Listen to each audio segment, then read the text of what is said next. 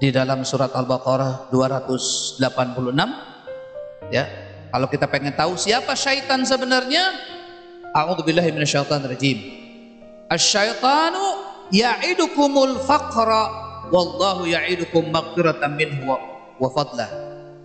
Allah subhanahu wa ta'ala menyatakan setan itu nakut-nakutin, menjanjikan ya, untuk kamu tuh nakut-nakutin susah ya, lagi ngapal sian amat, ngapalin nggak ada guru, tiduran aja, kesian.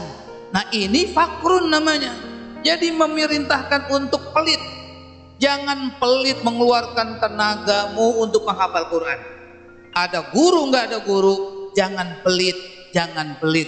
Jangan pelit menghargai gurumu, jangan pelit menghargai sunnah Rasul, jangan pelit menghargai atasanmu, jangan pelit menghargai, menghargai, menghargai. Orang yang pelit, mereka adalah orang yang buntung, dan mereka orang yang terbebas dari pelit, pelit mereka adalah orang yang beruntung. Wa may yuqashuha nafsihi fa ulaika humul muflihun. Siapa orang yang kikir atau terlindungi dari kekikirannya, maka dia adalah orang-orang yang beruntung.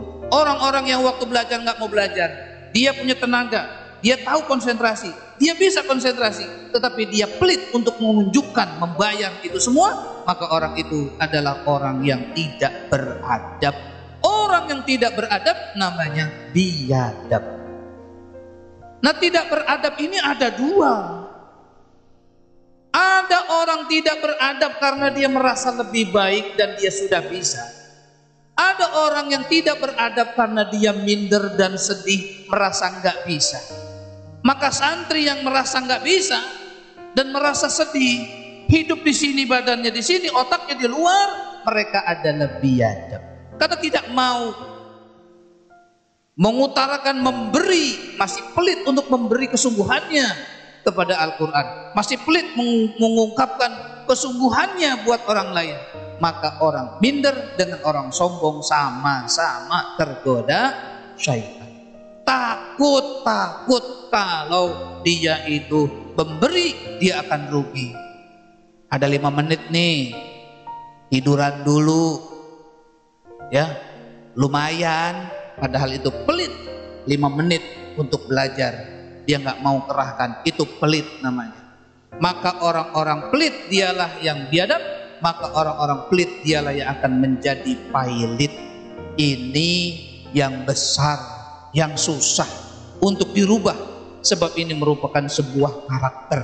Oleh karena itu, buku-buku Islam, ceramah-ceramah, bimbingan apa tuh namanya, makalah-makalah, uh, mading dan sebagainya, sebagian bisa memberikan efek, tapi tidak memberikan bisa seratus persen untuk merubah watak seseorang.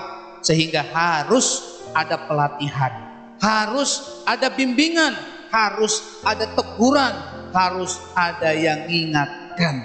Karena tidak cukup pidato-pidato, tidak cukup ceramah-ceramah. Maka itulah pondok pesantren. Kalau adab itu cukup hanya dengan buku, berapa banyak orang sekolah tapi tidak terdidik akhlak mental mereka. Maka perlu dididik, perlu ditegur, perlu diingatkan. Kenapa? Karena keadaan tidak dalam kondisi baik-baik saja. Jadi ngapal Quran itu mudah, jadi orang pinter itu mudah, jadi orang hebat itu mudah. Bahkan Allah subhanahu wa ta'ala telah memberikan Anda kehebatan, tetapi ketika Anda kikir, Anda pelit, maka Anda bukan siapa-siapa. Jelas apa tidak ini? Jelas apa tidak? Tangisan Anda adalah gombalan. Ya Allah, pengen soleh, Quran nggak mau dibaca. Kenapa? Pelit. Kalau saya baca Quran saya capek, saya ngantuk, saya apa? Pelit kali kau.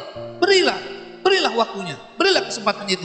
Kalau saya nanti nggak kuat bagaimana? Kalau saya sakit gimana? Nggak ada ceritanya di pesantren tahfidz mati gara-gara ngapal Quran. Nggak ada. Pernah kedenger di surat kabar orang mati gara-gara ngapal Quran? Nggak ada.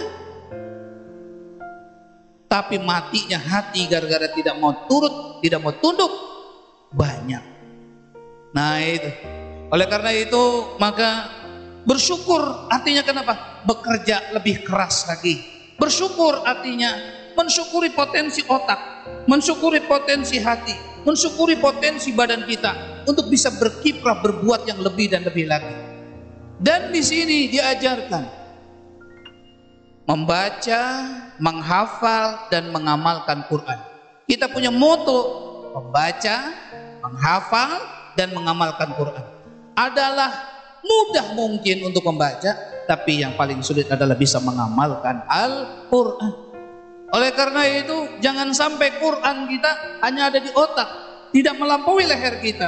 Artinya Quran hafal, tapi akhlaknya tidak tidak masuk ke dalam hati kita. Maka ayat-ayat itu hanyalah lantunan-lantunan, bukan tuntunan-tuntunan.